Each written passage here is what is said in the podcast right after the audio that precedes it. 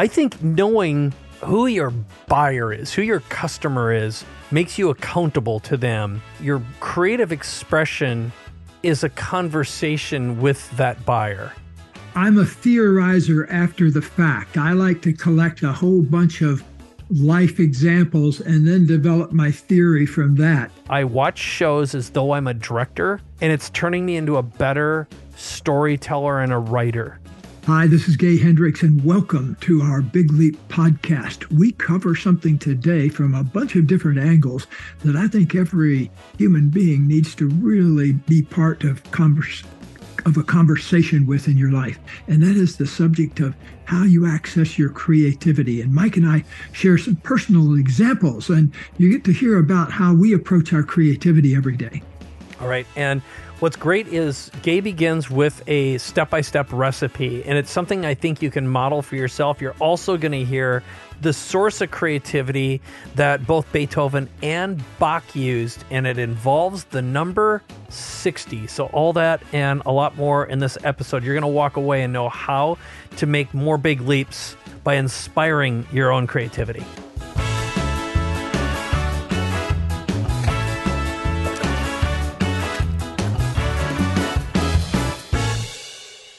All right, Gay, today we're talking about sources of creativity, and you had something you shared with me as soon as we got going, something that Beethoven does. And you yes, did it. Okay. I did it.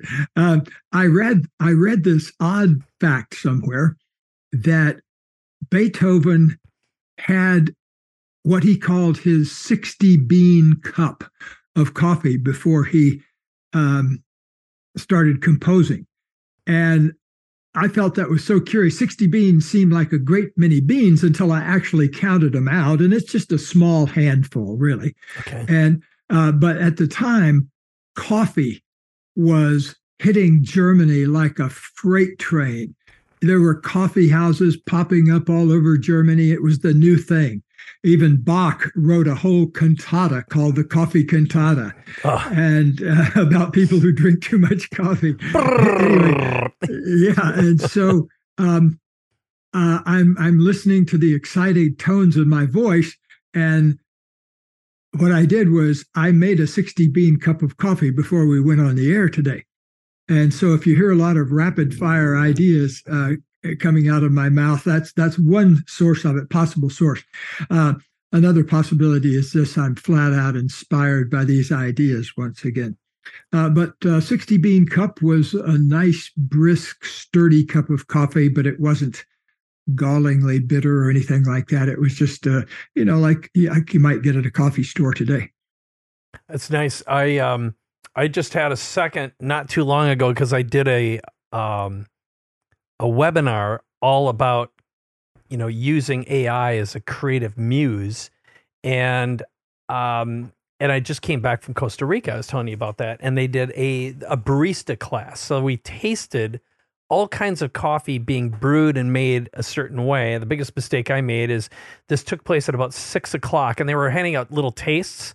Well, I'm just chatting, having a good time, and I drank every one of the samples, all of them, which meant I could not sleep until like three thirty. I finally fell asleep, so I wound up with wound up with about maybe two and a half, three hours of sleep. I learned that lesson, which is never drink a cup of Joe after 11 o'clock a.m. for me, or I pay the price. It, it definitely, yeah. the half life for uh, caffeine is, uh, you know, it's definitely like 12 hours for me. Yeah. And I think there's a personality interaction because you're kind of a, you've got kind of an excitable mind, uh, yeah. uh, with all due respect, and uh, so it doesn't take much caffeine to get you going. It's like uh, they asked Jimi Hendrix's girlfriend once what Jimi Hendrix was like when he took LSD, and she said he. In normal life, it was like he was on LSD. So when he took the drug, it made him normal for eight hours. Yeah, yeah. it kind of spun him back around.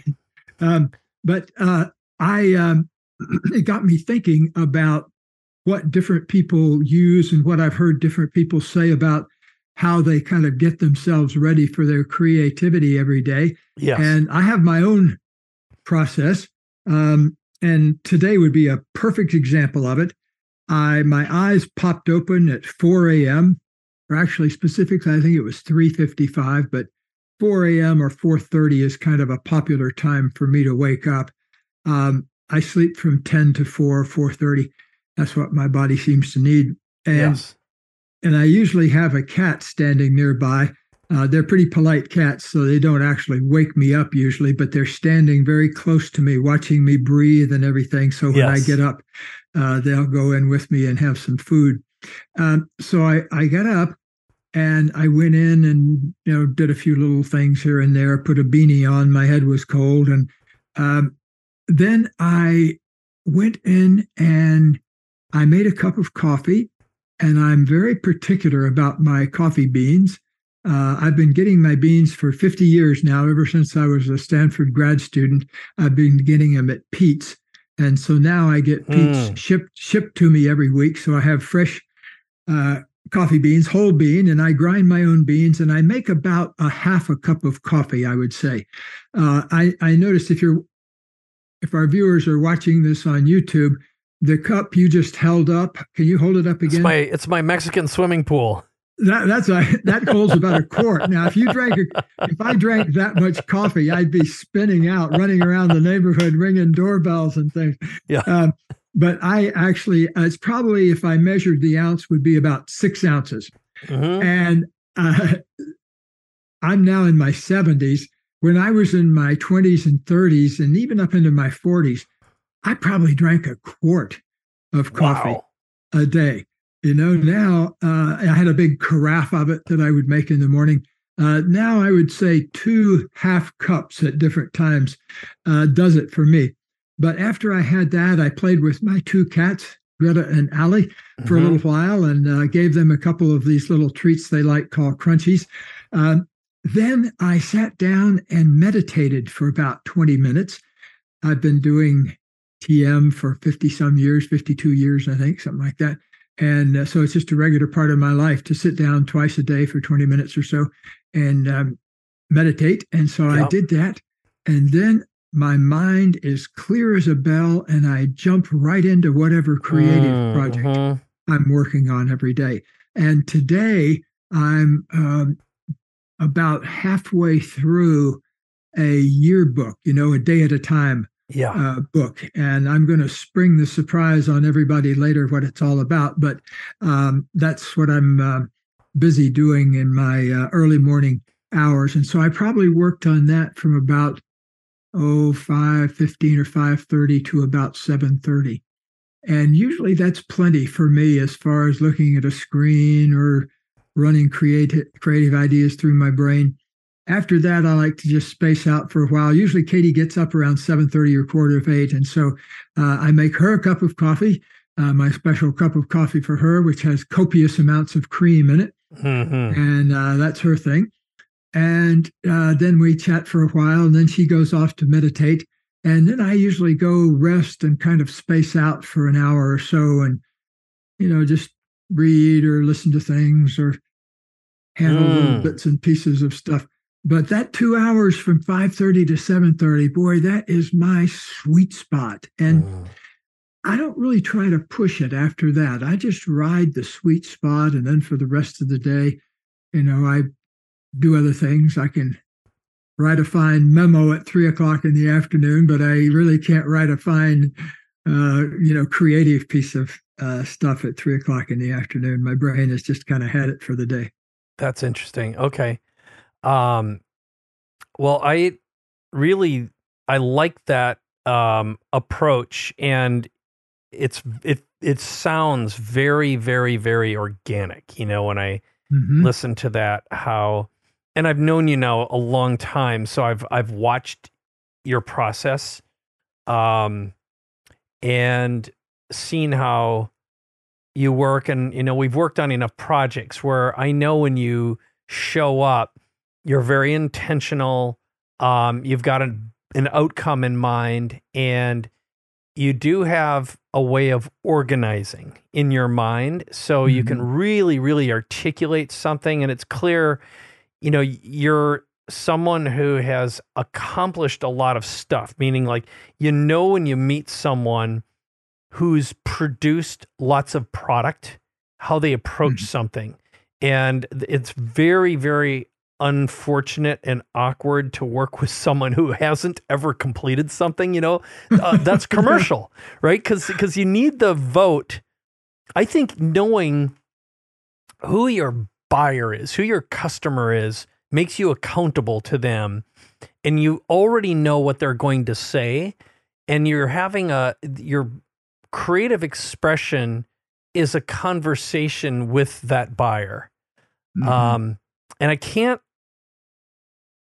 you know that that is so critical and so important um yeah. so is there anything when I was describing that part of what I wanted to do is is get your reaction and re, your response to the relationship you have with the buyer, the customer, the reader, um, with your your your who that you you know who are you doing this for? Who are you serving, and how much of that enters into the creative process for you versus a pure expression of delight for yourself.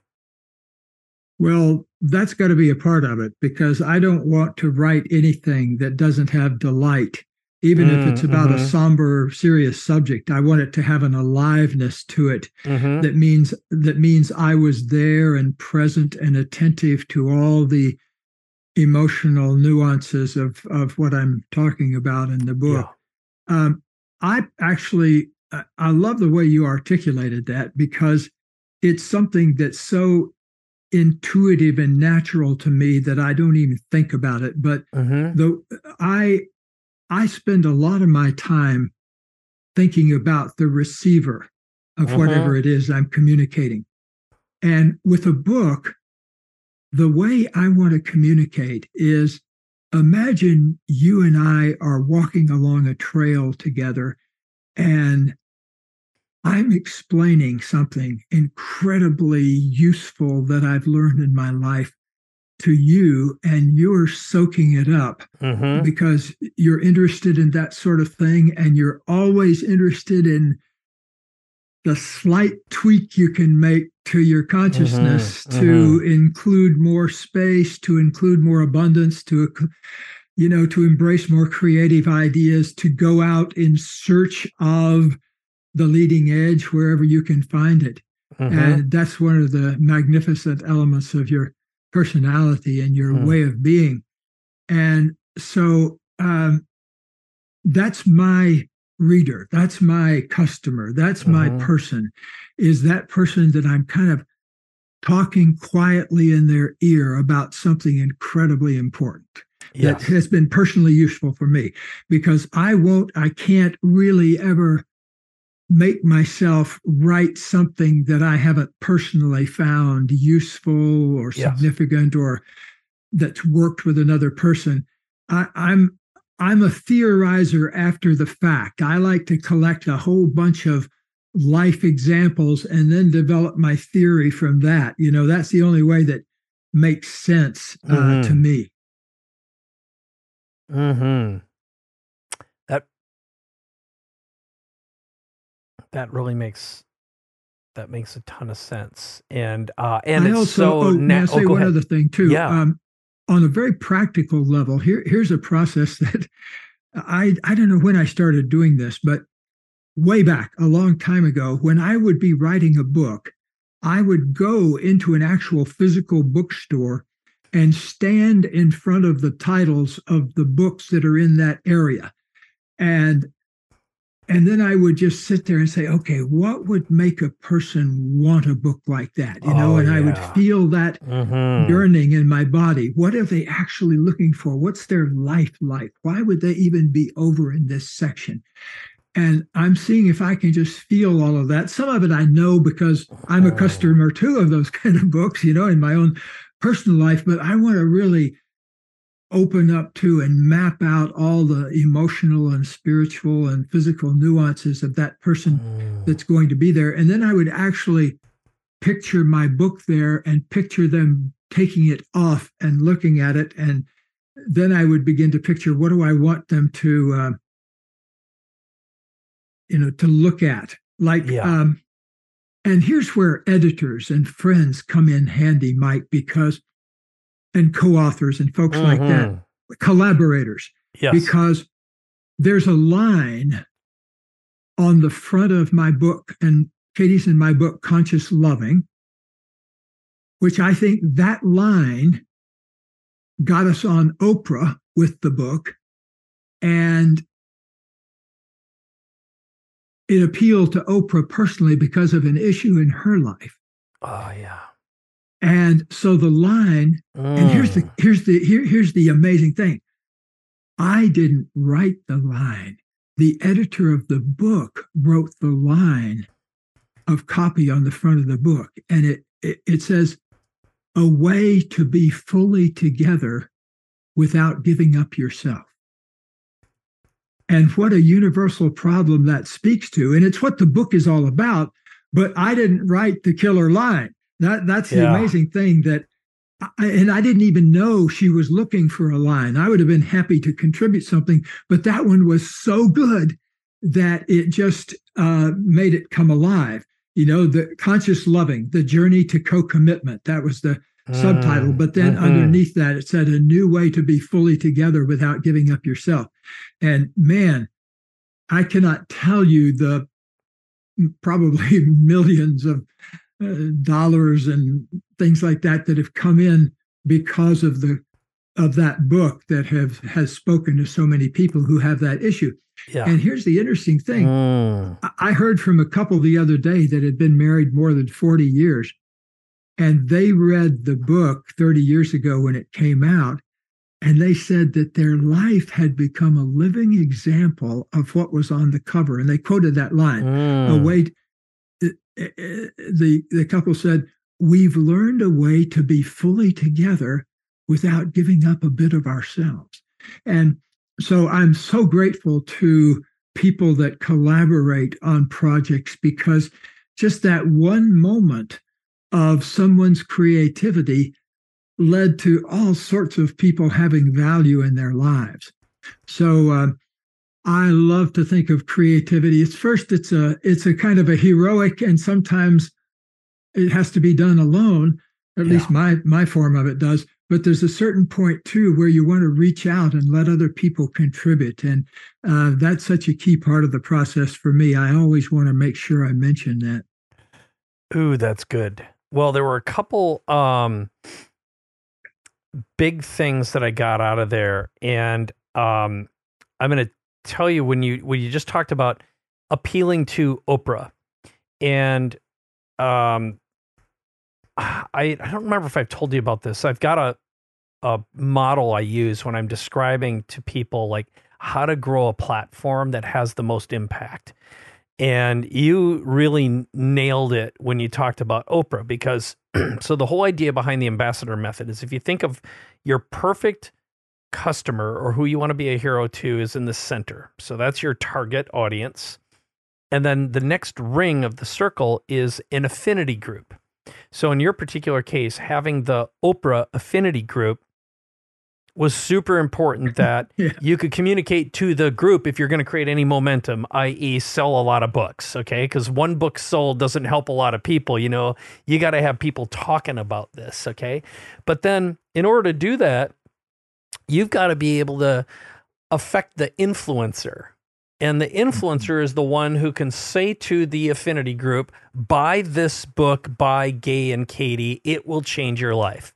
And the show did that for you, as did the momentum that it developed. You know, having the Oprah quote, which brings us to the furthest ring and what can be the most important, which is having an ambassador. That is a celebrity class individual who can influence the influencers, who's willing to stake their reputation on your behalf.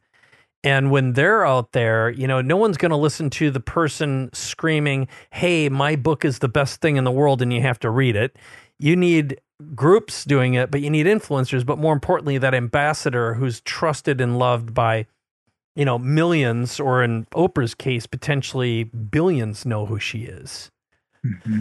And um, so that that really uh, resonates with me. Um, so that's a one in a jillion. Totally. Shot. Yeah. You know that uh, most people are not going to land their book on Oprah or whatever the equivalent of that is in today's right.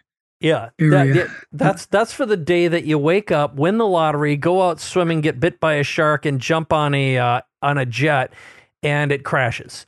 Okay, so uh, there you got better odds of all three of those things happening. But you're right.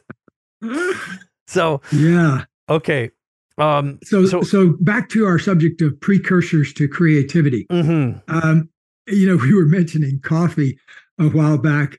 Um, I have run across people, um, a mother-in-law of mine, who had an upside-down nervous system, so she drank a full cup of coffee to go to sleep Mhm. at night. Uh, and I've often wondered how that kind of wiring occurs because I, I personally can't imagine that. You know, I, I have to kind of ease into my evening uh, and um, sleep. Oftentimes in my early life, I was a fitful sleeper. I think I Mhm. woke up probably because of that quart of coffee a day, but Yeah. I woke up a lot more now. I pretty much conk out at 10 and wake up at four. yeah, yeah. That's um, yeah. There's so many different factors. Um, I'm using a device right now that is from a company called Soltech, and it's a device you wear in your wrist, and then there's a machine that helps you fall asleep faster, stay asleep longer, and spend more time in delta. And um, being able to track your um, REM and your delta states definitely helps. I also use the Oura Ring and some other gadgets, but I'm I've really turned into uh, a big sleep tracker because I, I know that if I'm monitoring it and watching it and seeing consistent consistency, my creative mind really, really, really works um, much better. Um, so, well, while you were I Right, wanted go to ahead. ask you though. Um, I- wanted to ask you, what's your precursor to creativity Mhm. process? What do you do? Like, what's your morning process like? Yeah. So now, um, I, I've, in general, my scheduled day begins at nine, and I let my body sleep until it wakes up, and I try to get to bed by about eleven o'clock. That's sort of like the, um, and last night I went to bed earlier because I knew this morning I had to get up and write a lot, um, for this webinar I did and so I was in bed by about nine and up by I don't know six thirty ish. So um, typically I'll have some kind of a workout. I'm better off doing a workout, cold shower, um, maybe have my peptide re- regime, and make a cup of coffee. Um, I didn't drink coffee for 25 years, and now I've found it to be a very powerful cerebral aid. Um, and I definitely wake up quicker. The one thing I will say is I think I'm I'm caffeine dependent now where I never needed a jump start. Now I'm definitely sluggish until I have a cup of joe. So um at some point I may do a full on caffeine detox and see if my system goes back to normal, jump out of bed and be ready and raring to go. So I, I Uh, yeah. uh, do you drink alcohol? I do. I I've I've- for some weird reason about five or six, maybe seven or eight years ago, I lost my taste for wine. I used to like a Mhm. glass of wine. I've always been kind of a homeopathic uh, alcohol consumer. I like about a half a beer, and I I used to like, you know, maybe four or five ounces of wine. Yeah. Um, but uh, suddenly that just dropped out, and Yeah. now just uh, uh, you know, I sometimes my wife gets a glass of wine at dinner, and I'll try to take a sip, and it just doesn't work for me anymore. So yeah. Um, I'm not sure how to account for that. It wasn't any kind of decision on my part. It was almost Mhm. seemed like a physiological thing somehow. Yeah. And uh, I'm getting to the point too where, I, as I say, I used to like half a beer. Now I'd say it's more like two swallows yeah. uh, if I drink a beer. Um, and so I hope that's going in a good direction. I don't have any prejudices one way or the other, but Yeah. uh, that's just the way it is. I know I'd be better off without it. Um, and for the most part, I've kind of lost my taste for both beer and wine. I prefer uh, tequila drinks. Um, so, and we have a we have a fantastic. I call it my margarita tree in the front yard, but we have this extremely productive lime tree, And as the limes are, I mean, like if I go outside right now, there's probably 50 or 60 sitting on the ground that I need to pick up and squeeze. and we Yeah. freeze them and squeeze them, you know. But I feel like I'm wasting it if I'm not mixing it up, you know. so I have a little bit of weird guilt about my citrus. Um, you know, growing up in Minnesota, I really value citrus. And that's a terrible excuse, but it's, um, uh, I've definitely noticed and I will probably in time drop it all together th- for the same reason because I know it doesn't do me any good and it definitely dulls me and slows me down. And, um, but you know, it's one of those things where, and I'll get to the unwinding in a moment because I found that from a creative perspective, my unwinding, I've discovered something about my old habits. And the bottom line is for most of my life, I muscled through and just plowed, plowed, plowed. And I, you know, work hard, go to bed, get up and work hard again. And now I've found, at least for now, the formula that I've I've found I'm the most productive and happy. Okay. So here's here's what it, it and, and ours are fairly similar. The first one is I start out with what's the result and the outcome I have. So um, I'm on a tear right now where I'm producing a book a quarter. So the current one is this one. It's your next act. My next one is called Referral Party, and then the the next one is called Punch the Elephant. Um, it's Punch the Elephant in the Room. It's my sales book, and I've been thinking about these for a long time, but I've been procrastinating. I just lost my desire to write books for a little while. I needed a little break, and I honored that um, instead of just muscling through it. But my goal is always to produce a million dollars in a hundred days from each book in business. And that doesn't come from selling the book, but from creating the business from it. And so I begin with the result and outcome. And then um, creativity loves constraints. So I have to have a deadline. And right now I have a team that requires me to produce my stuff so they can get a book done a quarter. And there's hard deadlines on the calendar. Um, and then in the past, I would schedule a muse. Um, I work really good if I'm performing for or with someone. So, what I do to write my book is I'd schedule someone to meet me who I had to pay. Um, and that way there'd be a sense of loss if I didn't show up and get it done. And then um, prior, I'll have an outline and I'll perform the content. So, my my fastest I've ever written a book is two days, and that and then about six days from idea to publishing to promote it enough to make it a bestseller on Amazon. That was my cancer book when I did that. Um, and that one I did everything. I literally edited it myself. I, I did it all. I did have someone editing in the background. Now I think about it, I did pay someone to be editing while I was recording. But then the other thing I'll do is create an offer, meaning something that the audience gets for reading the book. So it might be some sort of a video series or a gimme. And then I perform the content and and now I like to record myself doing the video as well as recording using Otter so it's transcribed in real time.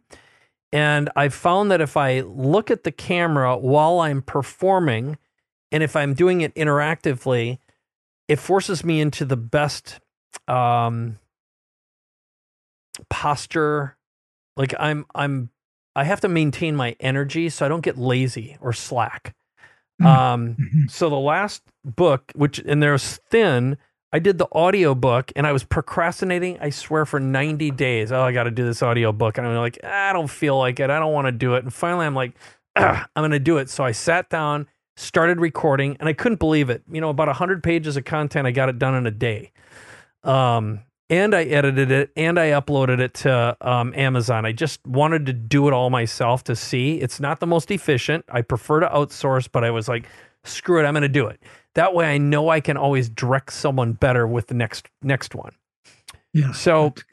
Yep. So i i do that, and then what I'll do is I assign the next phase to a team member. So I'll go through and show them all of the assets and collect them all. I'll make a video and I'll say, "Here's my goal. Here's the deadline. The next step is yours." So at this point, I do have a, a real editor and a writer who's really organizing and structuring my stuff. Um, and then they'll when they get the draft done, they send it to me and say, "Okay, your deadline. Your, they give me about a week to turn it around, and right now I'm trying to flip it in 48 hours. Like go through everything, rewrite, and then I make a video describing why I did what I did. I found that when they kind of feel my energy versus just typing responses, mm-hmm. there are sometimes nuances that you simply can't communicate effectively. Um, and then uh, there's um, and then what I like to do is get speaking engagement, so I have to talk about it. So I am going to do an AI book. And today I had a performance, a speech. When I was in Costa Rica, I had a roundtable, and I need to be in audiences and feel what their value is. Again, you pick up on these subtle nuances. Like if I didn't have an audience and I didn't know what I was going to do with it, I know I'd miss it by 30%. Mm-hmm. You know? And then um, my typical scenario now is usually by four, five o'clock at the latest is my unravel unwinding where um, lately I've been eating closer to a one meal a day and I'll wait till the end of the day. I might snack a little bit, but I'll hit like four or five o'clock. I'll have my meal and then um, I watch shows. So I'm finding that I'm I watch shows as though I'm a director and like a showrunner, and it's turning me into a better storyteller and a writer. And I'm hmm. close to it because I'm imagining what would I do if I were making this program. I'll be entertained as well, but I've allowed myself the indulgence of consumption, which I didn't do for 20 years. Cool. Well, that's another good way to rest and recharge your mind too. Yeah, I, it, it, yeah, I've got to have a certain amount of just kind of space out time every day. What are your Whether space out modalities? Like, what are your favorites where you're at your very best? Okay, one is like today happens to be a Monday. Yep. And the I get a bunch of magazines digitally. Uh-huh. And I get maybe 30 or 40 different magazines. And one that comes out on Monday is the New Yorker. And yeah. I always read that from cover to cover. I love the cartoons in it. And I love, uh, you know, it's just a well written thing. And, you know, half the stuff I'm not interested in, but the other half I'm really interested in. And so uh, that's something I always do to space out. And maybe a few other magazines like that.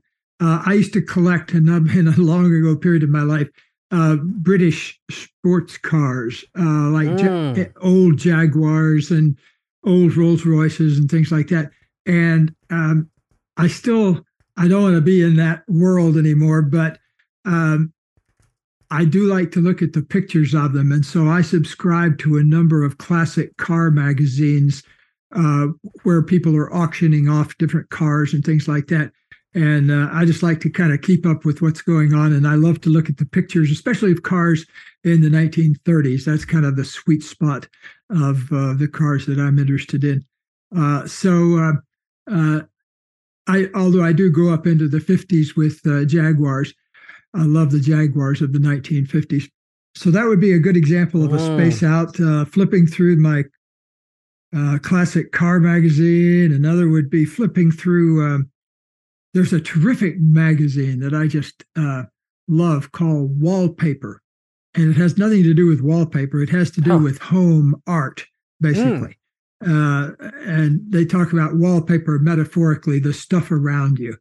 And uh, so, highly recommend that as an aesthetic experience and just a kind of a visual meditation because they have so many different design ideas in it and things in food and fashion and media that I would never in a million years uh, think of. And uh, so uh, that gives me a big space out time every week.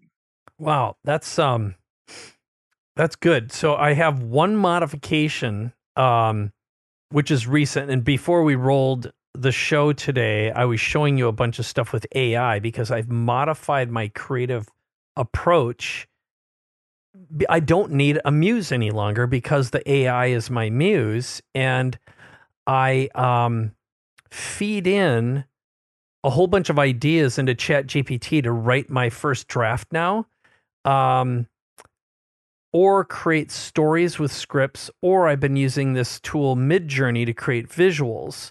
So I'll have like a book cover design, and I'm going to show something to you because as you were just describing, you're talking about the New Yorker. I fed it the line, um, and and here it was. It said, "Create a cartoon in the style of the New Yorker, black and white panel featuring the author Gay Hendricks discussing the Big Leap with a group of women who are watching him speak." And I'm just going to show you this. Um, so oh, you know, obviously, you can only see this um, on uh, if you're on YouTube right now. But look at these panels, Gay. Isn't that amazing? That's amazing. So, um, and you could literally just take this and put a caption underneath it. Um, but uh, you know, so the the point of the the story is, I'm finding um, by creating a lot more sensory inputs. It's it's accelerating my ability to visualize, and I like prototyping. I I found that iteration.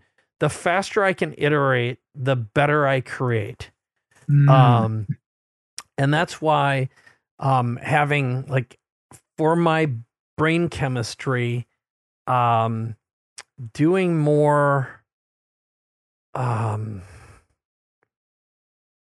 having tighter deadlines makes me a much better creator. Otherwise, I'll Hmm. lose interest too quickly. Hmm, Um, That's interesting. Well, what a good thing to know about yourself, especially in this time of peak creativity that you're going through. I mean, uh, Yeah. writing a book a quarter, that's what I would call peak creativity. Yeah, yeah. Well, I've I've uh I'm up to this will be my 15th and I think you're at 50 something.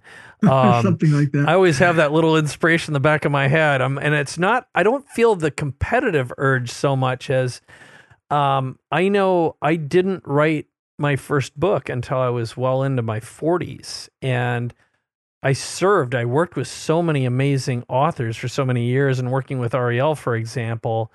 And I felt like, I don't know what was, I just, didn't feel like I had something to write about that would have had value. I know that isn't true, but um, certainly some level of an imposter syndrome thing going on, um, and unworthiness.